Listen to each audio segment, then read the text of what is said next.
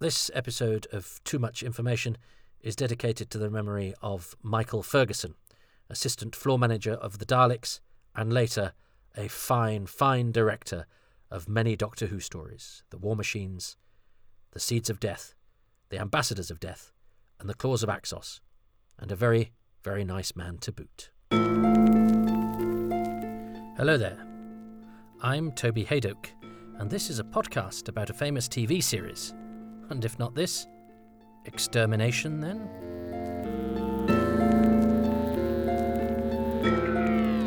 Welcome to Too Much Information, which aims to tell you the who, what, and when of Doctor Who, a television programme about getting into trouble, but kind of liking it.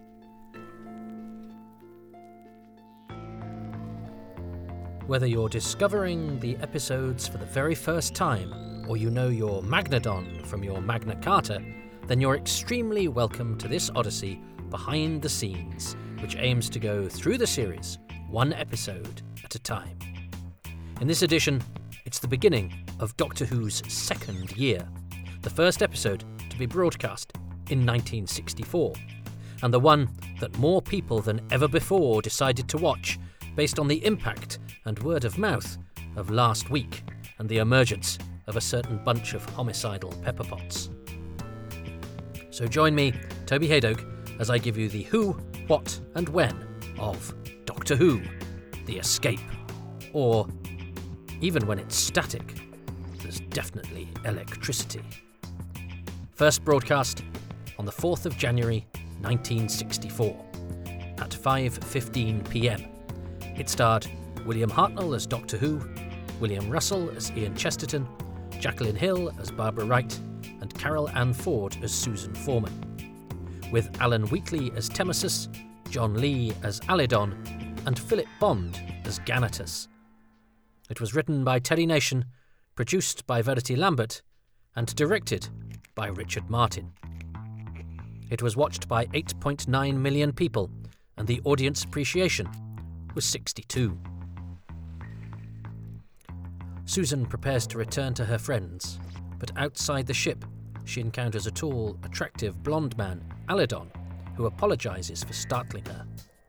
The Thals are not mutations, but farmers in search of food, and they now wish to trade with the Daleks, whom the Thals had thought were all dead. It was Alydon who left the drugs for the TARDIS crew, and he now sends Susan back with a spare set, in case the Daleks try to take the first lot off her, and hoping that she can act as arbitrator between the races, brokering a peace and trade agreement. The Daleks pretend to cooperate and trick Susan into enticing the Thals into the city. The TARDIS crew stage an argument and immobilise their Dalek guard. Having discovered that the creatures run on static electricity and need to be connected to the floor in order to function, they remove the mutant from its shell, and Ian sits inside, pretending to be a Dalek, escorting the others as they make their escape. So, let's start with the when.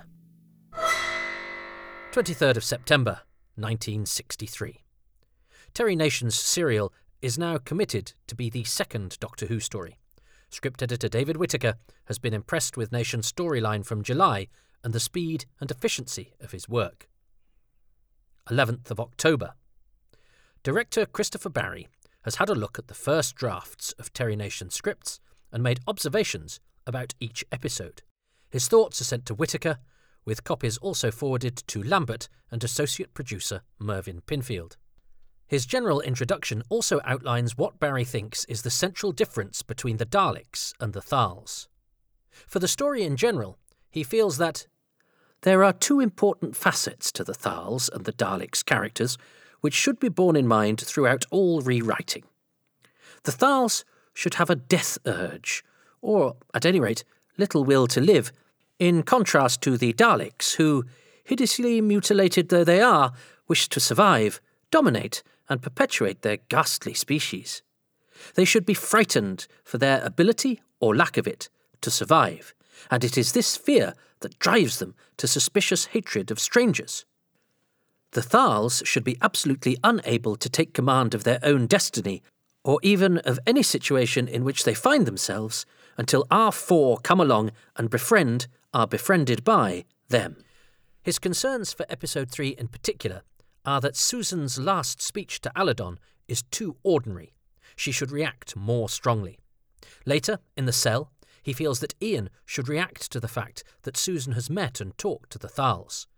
He queries the use or mention of rain at various points in the script. This might not be practical. There's a moment on page 21 which makes him question if the dialogue is in character with the scene. He also suggests that the Doctor should say, We'll make it look as if you're holding on to us, in the scene with Ian inside the Dalek. And he comments on the fact that the end of the Dalek, presumably, given that he mentions it being from page 38, this is where the crew hoik the creature from inside its metal casing, is to be reconsidered. So clearly, there's been some discussion about this key moment already. 16th of October. Even though Barry is not directing the instalment that introduces them, he still takes an active role in the casting of the speaking Thals. For Stoll, their leader, whose naive trust ends up getting him killed, he hopes for David Markham, the father of the makeup department's Sonia Markham. He has already established his science fiction credentials by originating the role of Professor Wedgwood in Target Luna for ABC in 1960, the producer of which was one Sydney Newman. For Vaan, the mysterious Thal who encounters Susan and eventually becomes their chief after the death of Stoll, Barry casts Australian actor John Lee, whom he directed on every episode of the six part 1962 drama series The Net, in which Lee was the lead, immigration officer Jim Howarth. Lee has already worked with Hartnell on the filmed TV series The Flying Doctor in 1959. For Kurt, the exciting juvenile lead equivalent part, Dinsdale Landen is lined up. 31 year old Landen, already a respected actor who has played Pip in Great Expectations for the BBC, is about to appear in The Gentle Avalanche, the last play to be performed at the Royal Court Theatre before it is closed for refurbishment. Barry sees a number of young actresses for the role of Darren, or Darren, the sole woman allowed to speak in Thaldom, including five foot four inch blonde Julie Martin, who had written to him about the role on the 1st of October. A blonde Frances Bennett with bright blue eyes, observes Barry in his casting notes.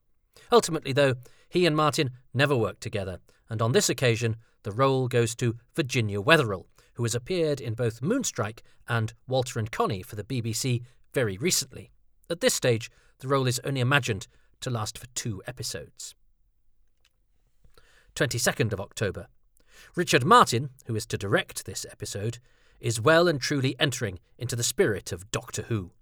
Young, enthusiastic, and outspoken, he is keen for the science fiction elements to be as imaginative as possible. In his excitement, he submits a memo to Lambert, Whitaker, and Pinfield about the TARDIS.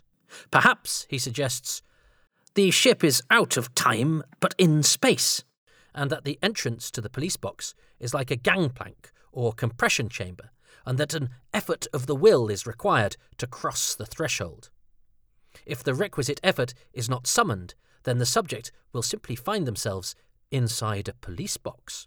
Because, get this, the police box is an anchor for the ship in time and space, and without it, the travellers would meet God or go mad. Doctor Who has only anchored the ship once, when he escaped from his own civilization, and if he tries to do it again, then it would mean the end of the series. As they have only just begun the series, and let's be fair, probably for many other reasons, Lambert and Co. do not take Martin up on any of his suggestions, and they also probably tell him to go and have a good lie down. 13th of November. Whilst sending out the scripts for the final three episodes, the production team instigates some name changes for the Thals, which have been worked back into the earlier instalments. The somewhat Germanic nomenclature, and Darren, is backpedaled upon, but don't worry, Nation will indulge his penchant for this many times in forthcoming years, and instead, a consistent yet suitably alien set of names is substituted. Stoll becomes Temmosus, Van Alydon, Kurt, Ganatus, and Darren Dyoni. 22nd of November. After the recording of the second episode of this story, The Survivors, the Dalek props are returned to Shawcraft for alterations. The casters they are on are replaced by ones which, unlike the first ones used, which were fixed, are rotatable, allowing for much more fluid and versatile movement. So the Daleks in the escape are much more manoeuvrable than those first seen. 25th of November.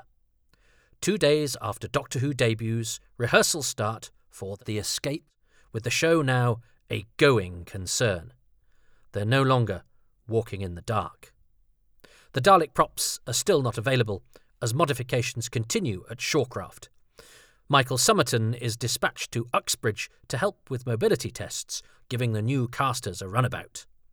With the Dalek skirts, which will come to be used in rehearsals, unavailable, the operators move about on chairs during rehearsal, as they had last week, to try to give some semblance of Dalek movement. Casting hasn't gone smoothly, but it's not bad news for Virginia Wetherell.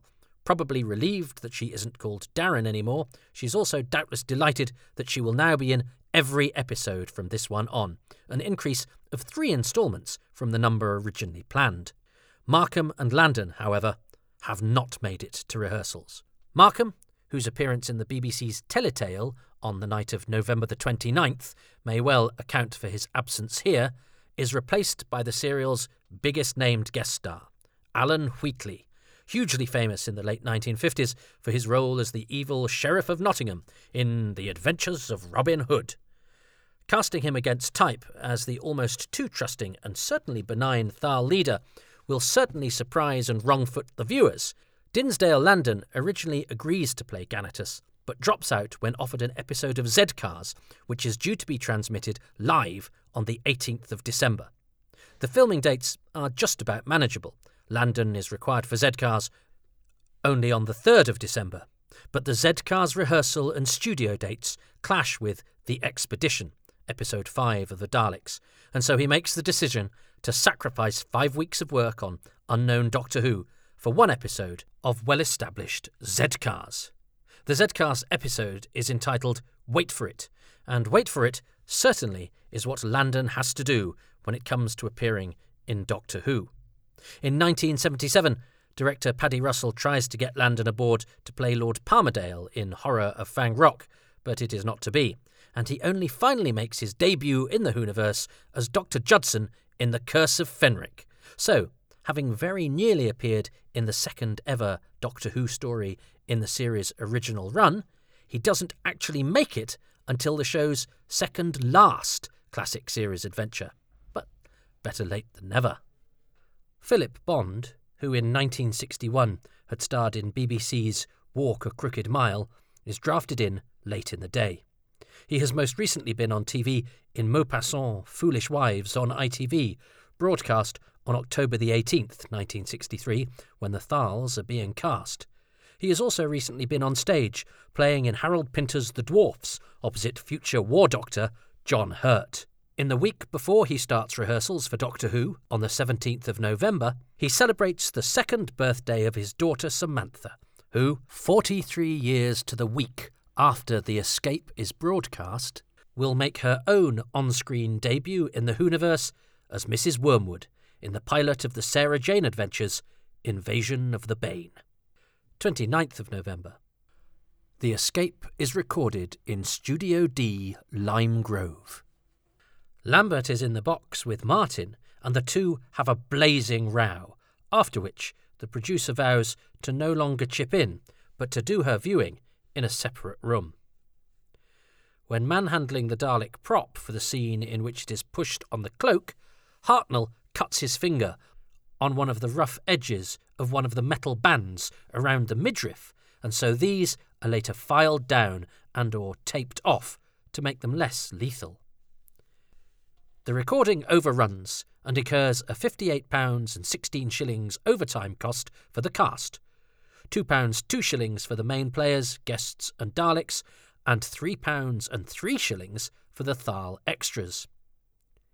the episode's provisional design budget is modest, displaying a canny consolidation of costs after the necessarily work heavy opening instalments of this adventure. The escape is allocated just 50 man hours and a special effects budget of £20. This is the first episode of Doctor Who to be made without any specially pre filmed inserts. The only filmed material is the reprise of the cliffhanger played in from last week. There is a recording break after Susan offers the Doctor water, and later several during the overpowering of the Dalek in the cell. During this scene, the Dalek operator crouches down as the travellers look in. If you peer closely, you can spot him. After a recording break, Russell hops in. The Dalek he is occupying, by the way, is Dalek 3. The death of the Dalek had originally been planned as a special effects sequence, but in the end, the mutant is simply represented by an augmented gorilla glove half glimpsed beneath the cloak as the picture fades into the credits. Having played the first Dalek sucker arm a couple of weeks ago, assistant floor manager Michael Ferguson might once again have played a Skarosian's appendage on its TV debut. However, Norman Stewart, the episode's production assistant, and like Ferguson, a future director of the show, helming Underworld and The Power of Kroll, also claimed that honour, so it may well have been him. We, alas, have no definitive answer to that one. After this, the Thals and the Daleks all get a week off, paid, whilst the regulars set about recording The Dead Planet all over again, after the original is deemed untransmittable due to the bleed in of studio talkback. 3rd of January 1964. The Daleks, on the eve of their second appearance on British television, have already become extremely popular. A measure of the long term success and the short term vision of the BBC is evidenced by a memo which states that Verity Lambert hopes to donate two of the Dalek machines to Dr. Barnardo's children's home. A charming and decent thing for the corporation to do, which comes via Verity Lambert, who has requested to Donald Wilson that she be allowed to do this. But it's partly bred from necessity. Jack Kine, head of the visual effects department, has said that there is only storage space for two of the serial's four Daleks, and so, at the end of recording, the remaining two will be destroyed, so they may as well be donated elsewhere. 4th of January 1964. And so Doctor Who enters its second calendar year, and The Escape is the first episode of Doctor Who not to be broadcast in 1963. And clearly, over the week, people have been talking because another 2.4 million viewers jump aboard the bandwagon to see what all the fuss is about. 6th of January 1964. Lambert gets a confidence boost as the escape prompts a memo from her boss and mentor, the man whose brainchild Doctor Who was, head of drama Sydney Newman. Congratulations are due to you and those working with you on the splendid progress being made on Doctor Who. Many, many people have told me how much they enjoy it. Despite the blonde fairies this last episode, the escape contained one marvelous thing which you should attempt to duplicate as often as possible. I'm referring to the demonstration of intelligence by our four heroes. You know, the way they figured out how the Daleks operated their machines and how to disable them. This is a pat on the back subsequent to, history tells us, an initial displeasure from Newman about the story and all that it stood for bug eyed monsters of the science fiction kind. Donald Wilson also reportedly objected, but was won round by the quality of the finished story. Turns out, Newman too is pretty happy with the Daleks. Uh, whether he mellowed towards the blonde fairies, alas, history has not recorded. The What? The storyline for Episode 3, as part of Nation's original document, which tells the whole story without episode breaks, begins the relevant action on page 11. A half circle of figures stands back in the shadows. When Susan calls out to them, they respond with a gentle human voice. They are what remain of the Thal. Staying in the shadows, their spokesman tells Susan that they now number less than 100. Their anti radiation drug wasn't strong enough to counter the radiation that came in the first thousand years after the war, and those who did survive produced mutations. The mutations eventually settled into a genetic pattern, and now the race has become uniform, but they are ashamed of their malformed bodies. When she catches sight of them, Susan sees that actually they are beautiful versions of Earth humans. They have been living on stockpiles of food from before the war, but they have nearly run out. To survive, they need help, and that can only come from the Daleks, whom, the Thals tell Susan, were the ones who started the war. Susan says she will tell the Daleks and returns to the city with drugs and the promise to get the Daleks to leave a message outside the city if they are prepared to help the Thals. At this juncture, Nation adds to the typed document in pen certain extra details. The first set of drugs have been left for Susan on purpose, as the Thals knew that the radiation would affect the travellers once the rain fell, plus the instruction that she is to be given a cloak. The rest of the synopsis continues as the episode does, although the plural of Thals is still sometimes just Thal with the Daleks promising to leave food when the rain has ended. But they also tell Susan that there will be guns there too, and that they intend to eliminate the Thals from the face of the planet. The time travellers, recovering now that they have taken the drugs, resolve to warn the Thals. We here get an early description of the Dalek machine. The eye of the suit is a television lens on a flexible shaft. The suit has no legs the base being mechanized for movement. Their plan to immobilize the Dalek, and the reasoning behind it, is pretty much the same as in the finished episode, right up to the moment where this installment's action comes to an end. Here, we are told We get a glimpse of the frog like animal that is the Dalek, as it lies, unable to move, in the cell.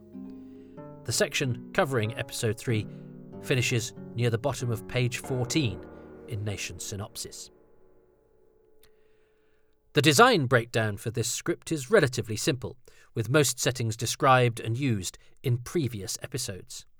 However, it is noted that various props are needed metal cups, a metal pail or jug, a box of files, a small table and stool appearing to be of metal, a stylus, a writing material that appears to be of metal, a long cape that is described as being of a rubber material or rubber plastic. There is a metal box with a lid, a carved stool. The microphone hidden beneath the grill is shown here and ripped from its wiring. There is a stiff metal folder which contains the metal writing material previously referred to. As for the Dalek machines, one of the Daleks must have a practical hatch in it, for one of the principals opens the machine and clambers into it. Other requirements are that there is a shot of a webbed hand underneath the cloak which opens and closes, and there is a montage effect showing a wire as it runs along the tops of various corridors. Changes from the rehearsal script include Alydon's line, So the Dalek people have survived, which was originally, Daleks? People are living in the city? Susan's reply is originally a bit more detailed, telling the audience what they already know about the travellers not really knowing what the drugs are. After Susan has returned, the Dalek discussion is originally much longer. They have a conversation about Susan having a second supply of drugs which she tried to hide. And you took them? queries the second Dalek. No, replies the first. You've found a use for our prisoners after all? rejoins the second. The first Dalek also originally has a long speech about Susan signalling to someone as she entered the city, and the possibility that they, the Daleks, could analyse and reproduce the drug and get rid of their protective machines and move beyond the limits of the city. Alydon's cape is not described in the script until the scene in the cell after Susan has given the drugs to her friends. It is white and of a very thin material.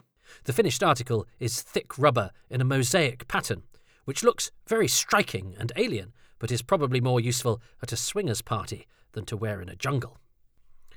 A cut from Susan in this scene echoes the cut from the Dalek speech in the scene before, giving much more detail about the Daleks finding and taking the second lot of drugs from her. She was to describe being made to stand in a very strong beam of light, as the Doctor has to in the previous episode, which flashes off and on and causes the Dalek to tell her to show them what she is hiding. She thinks it is going to keep the package from her, but then it seems to change its mind and she is allowed to keep the second drug supply. Susan's speech about the Thals, which crossfades into the Dalek control room, was supposed to play out as the camera travels along the wire attached to the camera in the grill, moving along through the corridors in close up to emphasize how the Daleks are eavesdropping on our heroes. The blur and the shot of Susan from above, achieved using a mirror, filmed from the cell and now on the Dalek monitors, does the same job slightly more efficiently. Again, the Dalek dialogue is much more detailed in the rehearsal script.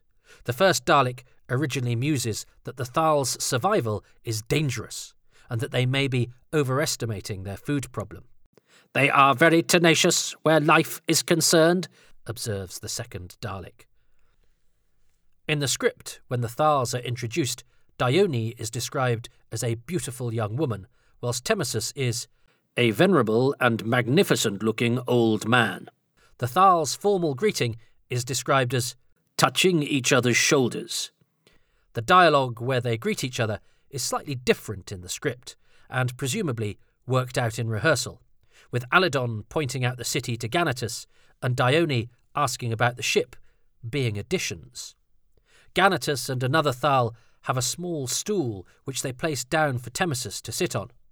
Much of the Thal dialogue is not in the rehearsal script, with most of the exchanges before Temmosus asks Alydon if he trusts the travellers being absent from the rehearsal script.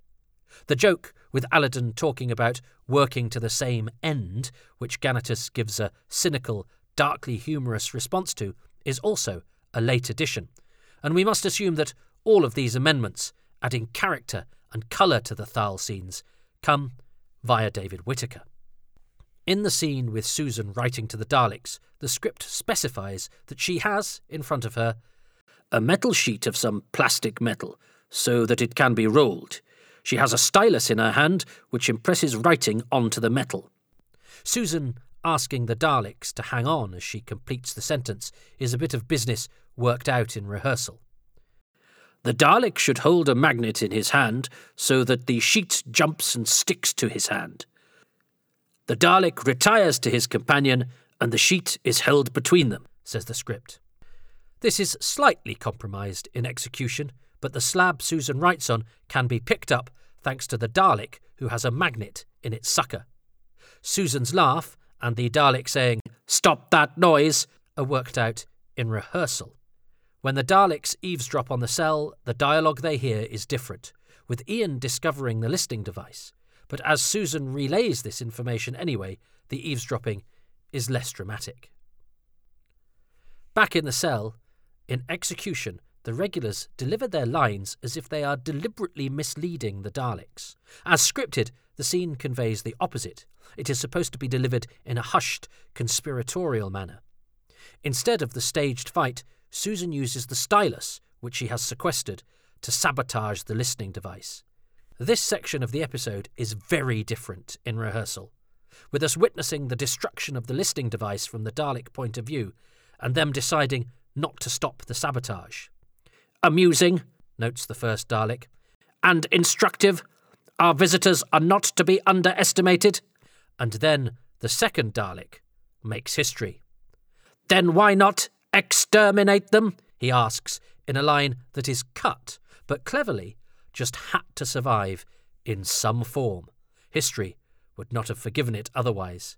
And it becomes the broadcast. Extermination, then? In a scene that is hugely altered, that word, exterminate, survives, albeit, appropriately, in a slightly mutated form. The word exterminate itself will not be heard for a while.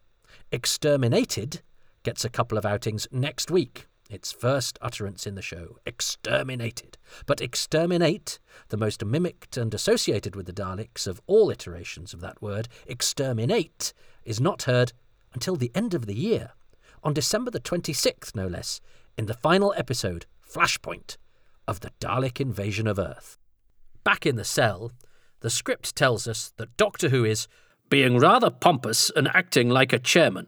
He starts strongly, extolling the virtues of winning a battle by exposing your enemy's weakness, but when pressed by a pessimistic Barbara, he scolds her for a defeatist attitude and then confesses that he doesn't really have anything specific in mind, just vague thoughts. Susan's idea of pretending to be dead and the dialogue where they discuss the metal floors are different, with Ian being just as clueless as Barbara and Doctor Who being very patronising. Chesterton, your total lack of imagination appalls me, he says. When I remember that you were a schoolmaster, it makes me glad you are now here and can no longer influence the minds of those poor, unsuspecting children who were your pupils. It's the little displays of charm that make you so endearing, Doctor, quips Ian. I can see you've made a complete recovery. Ian was to hit upon the fairground when working out the acrid smell in the air, but Barbara gets that in the final version, as Ian has gained clever lines and more reasoning elsewhere, so it would be mean to completely leave her out of the teacher's ascension up the intellectual ladder during the journey from script to screen. While the reasoning is all similar, the dialogue, where they work out things about static electricity and the Dalek's eye, is all altered by the time the episode is complete. In the Thal encampment, Dyoni and Ganatus's exchange about the Magnedon and Antodus, who isn't even in this episode, are not in the rehearsal script at all. The team had been pleased with the design of the Magnedon, which will live in Verity Lambert's office for the rest of the year, and so they've given it a little more screen time. Alydon and Temmosus's dialogue is also very different, with the leader musing that, Perhaps we have merely avoided our destiny. Our race should have perished when the bombs came. Our survival was a mistake. Without help, that mistake will soon be rectified. And so his final line was, instead of the broadcast one, about having a future, originally intended to tie in with this. Perhaps we are going to cheat destiny yet, he says. Again, the dialogue in the cell, in which the travellers work out the problems with their plan to incapacitate the Dalek, metamorphoses quite a lot in rehearsal. When they do paralyse it, in the script it has no dialogue, but the Dalek cries and orders are added to the scene as the action is worked out in rehearsal. The script describes the Dalek claw as It resembles the foot of a frog. It clenches and unclenches. Then it is still. This sequence is longer the following week, but what we don't know is whether the longer version was originally broadcast here. Next week's is definitely the same footage, but an edited version is unusually in the first version that we have. Now, because the action fades to black before the next episode caption, it is possible that the print we have here was trimmed by a foreign broadcaster who returned it. This would not be unusual, and would be solvable by comparing this to the off air recordings of the British transmission, as we have been able to do with other episodes with any bits missing, notably instalments of The Keys of Marinus. But those audio recordings traditionally lopped off the closing and opening titles in order to save tape space, and they only used one version of the cliffhanger, either the original or the reprise. But all we have from this sequence is the audio recap from next week. So we don't know, but we could have a slightly trimmed cliffhanger from the one that was originally broadcast. We just don't know. The Who. The Thal extras appear in the background, uncredited, in most cases in some or all of the episodes from now on, except for two, who appear in this episode only. Franz van Noord can be seen quite clearly here, between Dyoni and Alydon, when Temmosus says that the Daleks are going to help the Thals. Van Noord, who moved from his native Holland to the UK in 1955, is perfect casting, blonde haired, and with the muscular physique of the experienced ballet dancer that he was. He is the only one of the Thal extras not credited in episode 7, an honour accorded to the rest of them, including Leslie Hill, despite the fact that, like Van Noord, she too only appears this week. Hill, playing young Thal woman, went on to win Miss United Kingdom and Miss World in 1965, the third Miss UK to win the world title. For the pair of them, this would be their only brush with Doctor Who. Someone else lasts only one episode longer, but makes somewhat more impact, and that is the serial's main guest star. Alan Wheatley. Alan Wheatley as Temmosus would have been very recognisable to viewers at the time. Definitely special guest star territory thanks to his run as the evil Sheriff of Nottingham opposite Richard Greene's Robin Hood between 1955 and 1959 in ITV's The Adventures of Robin Hood. It wasn't his only evil part, and he specialised in suave ne'er do wells, and casting a well known screen villain in the role of Temmosus was doubtless welcome against type casting for Wheatley, and his presence in a benign role would have been both welcome and surprising for the audience. He had worried about typecasting as the villainous sheriff. It becomes a bit much when one can't walk through Regent's Park without some child calling after you, Watcher Sheriff. I was beginning to resent that sheriff. So are the people. Damn it all, I was once almost knocked down by a car. The driver recognized me and got out and told me he'd have to apologize to his family for missing me. He stepped away from the role, but because he had made so many episodes, he was still being tormented after he'd hung up his sheriff's boots, complaining that children fired arrows into his garden and persecuted him with the distinctive theme song Robin Hood, Robin Hood, riding through the glen. Wheatley had worked with William Hartnell on the 1948 big screen version of Brighton Rock. He was born on the 19th of April 1907 in Tolworth, Surrey, and after studying at Tiffin School in Kingston upon Thames, he studied industrial psychology. I was a sort of factory Freud, he observed, before joining an amateur dramatics group in St Pancras. He made his professional debut in Cambridge as Randall Utterwood in Heartbreak House. He worked for Tyrone Guthrie and Rep and Fred Terry on tour before hitting the West End in 1932 33, and he played Mosca to the Volpone of the theatrical giant Donald Wolfit. He could have gone to Hollywood, but preferred to stay in the UK and started in the film business, making his silver screen debut in Conquest of the Air in 1936 leading to a solid film career up to and throughout the 1950s. But nothing could ever quite exceed the impact he would make in the purely vocal medium of radio. When war broke out in 1939, he worked a lot for the BBC as both actor, as part of the Radio Repertory Company, and announcer. He was the principal announcer of the corporation's European News Service. He became one of the best known voices in the UK, reading the Bible, playing Hitler, Goebbels, Lloyd George, and St. Francis of Assisi, and so he was obvious casting for his radio triumph of triumphs as Sherlock Holmes. He reprised that role on TV, becoming the first actor to play the famous detective in a series. Raymond Francis was Dr. Watson, Bill Owen, later Compo in Last of the Summer Wine, was Lestrade. But thereafter, his agent started to demand higher fees, which priced him out of opportunities of capitalizing on the status accorded him by his leading role. He was given the acknowledgement of the Sherlock Holmes Society for his performance of the famous Baker Street sleuth, though, although his laid back, naturalistic turn perhaps lacked the majestic grandeur of performers whose interpretations have flirted with being definitive.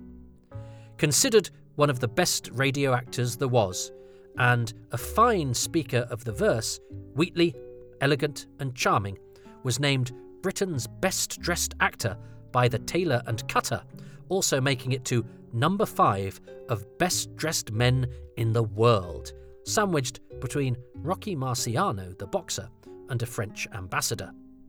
He owned 400 neckties and still fitted into suits he wore at school. Dwarfing his wardrobe, though, was his record collection. He owned over 100 LPs, all classical. Described by the sketch as one of the few television actors who have never failed to give a satisfying performance, and whose versatility seems to be limitless, his screen heyday was nearing an end by the time of the Daleks, after which he appeared in The Midnight Man with Patrick Troughton in 1964, but retired from the screen in 1970 after appearing in episodes of The Avengers and Department S. He died in London from a heart attack at the age of 84 on the 30th of August 1991, and his friend, director Peter Cotes, recalled his striking Machiavelli in The House of the Borgia as perhaps his finest of his many classical turns, quoting the piece's author Clifford Bax's assessment that Wheatley's was a fine character study, which he recalled with delight and admiration.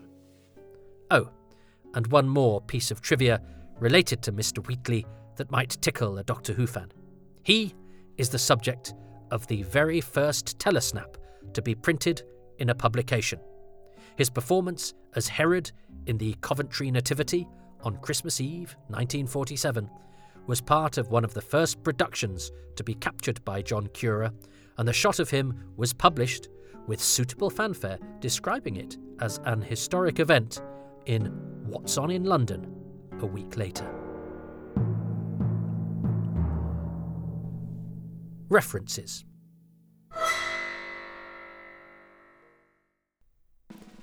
Well, look, I don't come up with all this on my own.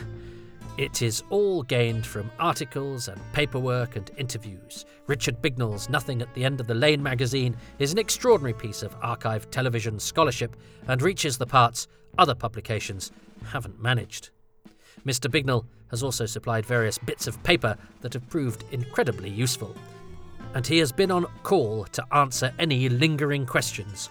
If I activate the Bignell signal, he usually answers most speedily like a brooding millionaire super archivist on a quest for truth, justice, and historical accuracy. Doctor Who The Complete History, edited by John Ainsworth and Mark Wright, contains so much that is useful for timelines and cross reference, and is the embodiment of fastidious research and clear presentation. Lovely pictures, too. Much of the material therein is based on Andrew Pixley's rigorously wrought archives features from back in the day, but they also feature the work of Richard Atkinson, Johnny Morris, and Alistair McGown. Howe, Stammers, and Walker, with their definitive books on the 60s, 70s, and 80s, and each Doctor in their handbooks deserve much praise for shaping our basic understanding of the developmental history of the entire show behind the scenes.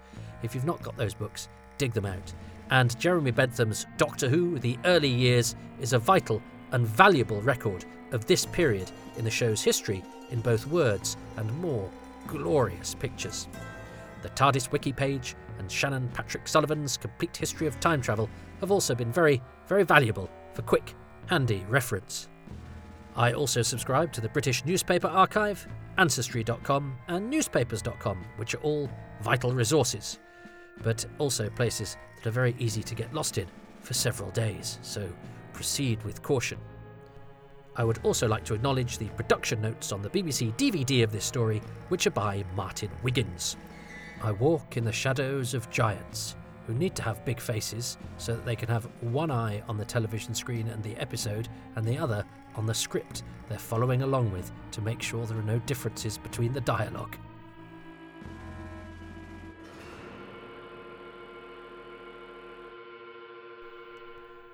And so that brings to a close our look at an episode that sums up the major poles of Doctor Who war and peace. The Daleks have a sexy design, the scary voices, and the terrifying dialogue. One imagines a scene where they ask each other, a la Mitchell and Webb, Are we the baddies? The Thals are definitely on the side of the Angels, but despite some game attempts to give them character, it's no surprise that whilst the Daleks return again and again during the 60s, we don't see this lot again until 1973. And, for the very first time, the question of extermination is uttered in all its mimicable glory. It takes a special show to turn ethnic cleansing and genocide into a playground back and forth, and here the Daleks are, terrifying yet loved, scary yet somehow comforting, representing the containable thrills of childhood, like boiled eggs and soldiers with a final solution. The regulars are game in this episode, using their wits and ingenuity to work out how to disable a Dalek, and doing so before heading off to try to save the lives of a fey bunch they hardly know. Because that's what they do now. But we don't leave the action with them, we leave it with a glimpse of something that takes no further part in the story. It's a mood moment, a glimpse of indistinguishable horror that serves no plot purpose. It's just there to unsettle and thrill. Because that's what Doctor Who does. Oh, and if they call us mutations, what must they be like?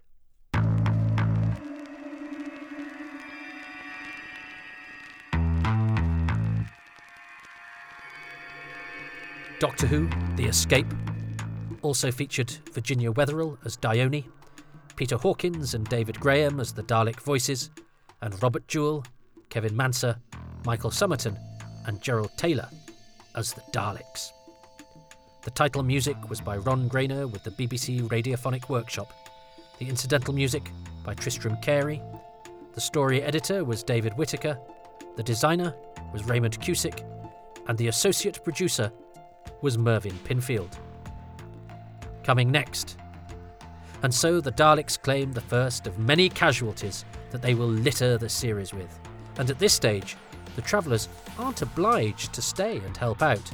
But it turns out that the Doctor's initial deception is going to force them into staying. He doesn't volunteer. Oh no, he's drafted. Next episode The Ambush, or is that a gun on your pepper pot, or are you just pleased to see me? Too much information. The Escape was written and presented by me, Toby Hadoke, with thanks to Richard Bignell, David Brunt, Peter Crocker, John Kelly, and Graham Kibble White. The series consultant is Richard Bignell, and the music for this podcast has been specially composed by Wayne Shepherd.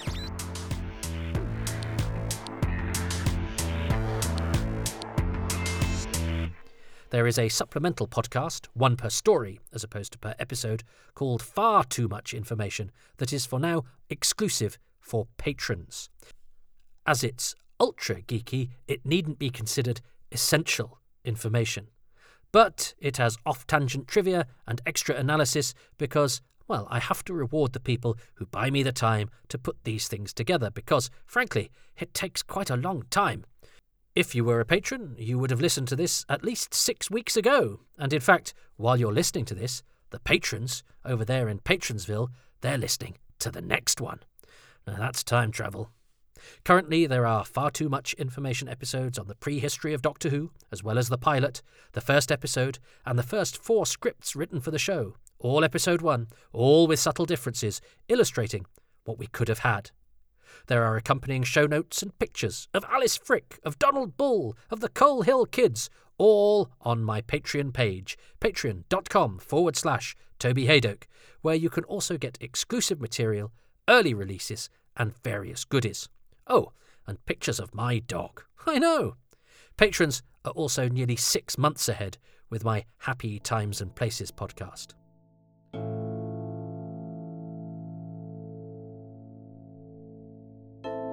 Thanks to subscribers to Patreon, who include Ashley Knight, Stephen Hill, Andrew Egan, John Elledge, Lee Kremin, David Green, Simon Coling, Trevor Smith, Nathan Martin, Ruben Herfindahl, Peter Harness, Rob Leonard, Stephen Moffat, Richard Straw, David, who I think wants to remain anonymous. Please tell me if you don't, David. Jenny at Bluebox99, Paul Carrington, Paul Cook, Peter Crocker, Rob Dawson, John Deere, Chris Dunford Kelk, Chris Phone, Jason Gorman, Siobhan Galichon, Ian Key, Joe Llewellyn, Darren Mackay, Barry Platt, Robin Bland, Daryl McLean, Pip Madeley, Nick Mellish, James Miller, Justin E. Monaghan, Jeremiah O'Connor, Mark Trevor Owen, Russell Parker, Phil Pascoe, Richard Patey, Ken Patterson, Thomas Payne, John Pettigrew, Liam Price, Quarridors, Rachel T.S., Peter Reed, Paula Reynolds, Alex Rowan, Darren Rule, Gavin Rymil, Tom Selinsky, Samuel, who currently has no surname. Sorry, Samuel, give it to me if you'd like me to say it out loud. Edward Salt, John Sheehan, Paul Shields, Trevor Smith, Richard Smith, David Spencer, David Spofford, Adam Stone, Paul Taylor Greaves, Jason Thompson, Sidney Truett, John Turner, Gary Wales, Alistair Wallace, Gavin Ware, Peter Ware, Rich Wiggins, and Sydney Wilson.